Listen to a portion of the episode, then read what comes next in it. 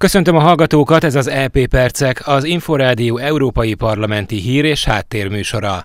A mikrofonnál a szerkesztő Német Zoltán.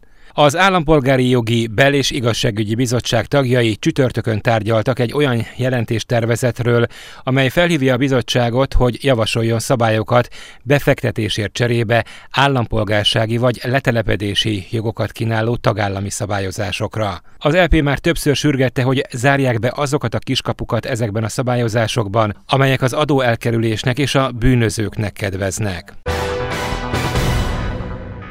A parlament javaslatokat fogadott el az európai demokrácia megerősítésével összefüggésben egy az európai szintű politikai pártokkal és alapítványokkal foglalkozó jelentésben. A vitában felszólalt a Fideszes Trócsányi László független képviselő, korábbi igazságügyi miniszter. Az Európai Parlamentben az európai népek sokszínűségét kell, hogy megjelenítsük. A nemzeti politikai pártok adják az alapját az európai politikai pártok szerveződésének. Ahogy a karta is erőírja, alapvető fontosságú ezért, hogy széleskörű szabadság illesse meg őket programjuk és politikai identitásuk kialakítása során. A felettük lévő bizonytalan európai szintű ideológiai értékkontroll sérti a hatalomgyakorlás valódi demokratikusságát.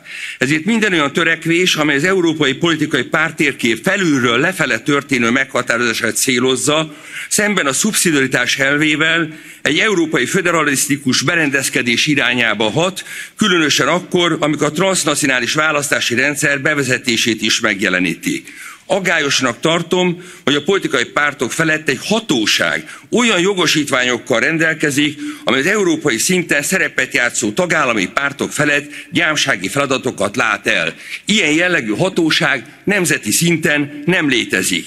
Ideológiai ellenőrzéssel nem tudunk egyet egyetérteni, de az EU-s pénzek felhasználásának törvényességi ellenőrzésének számvevőségi ellenőrzésével természetesen együtt tudunk élni, együtt, tudunk, együtt, és, együtt is érte, értünk vele. Az EP képviselők hangsúlyozzák, hogy az európai szintű politikai pártok és alapítványok csak akkor támogathatóak uniós forrásokból, ha tiszteletben tartják az uniós értékeket. Üdvözlik, hogy egy korábban elfogadott rendelet alapján már megerősítették a nyomonkövetést és a jogsértések kezelésére, többek között a szankciók kivetésére, valamint a források visszafizetésére vonatkozó eljárást. Azonban a szabályoknak az európai szintű politikai pártok minden egyes tagpártjára ki kellene terjesztenie az uniós értékek tiszteletben tartásának követelményét, véli a parlament. A hatóságnak szigorúbban kellene ellenőriznie az összesen 3000 eurót meghaladó bejelentett adományokat, különösen akkor, ha az összeg hirtelen megemelkedett.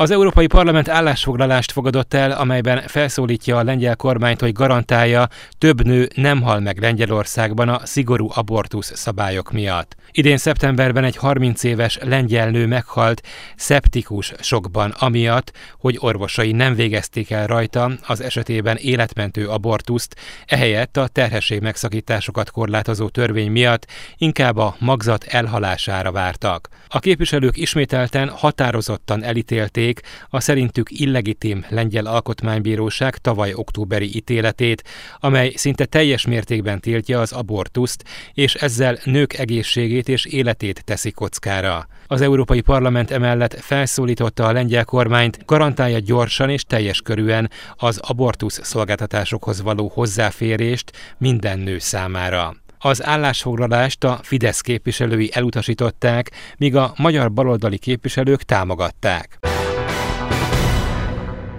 Ez volt az EP Percek, műsorunk meghallgatható és letölthető a szolgáltatók podcast csatornáin, valamint az infostart.hu internetes portál podcastok felületéről.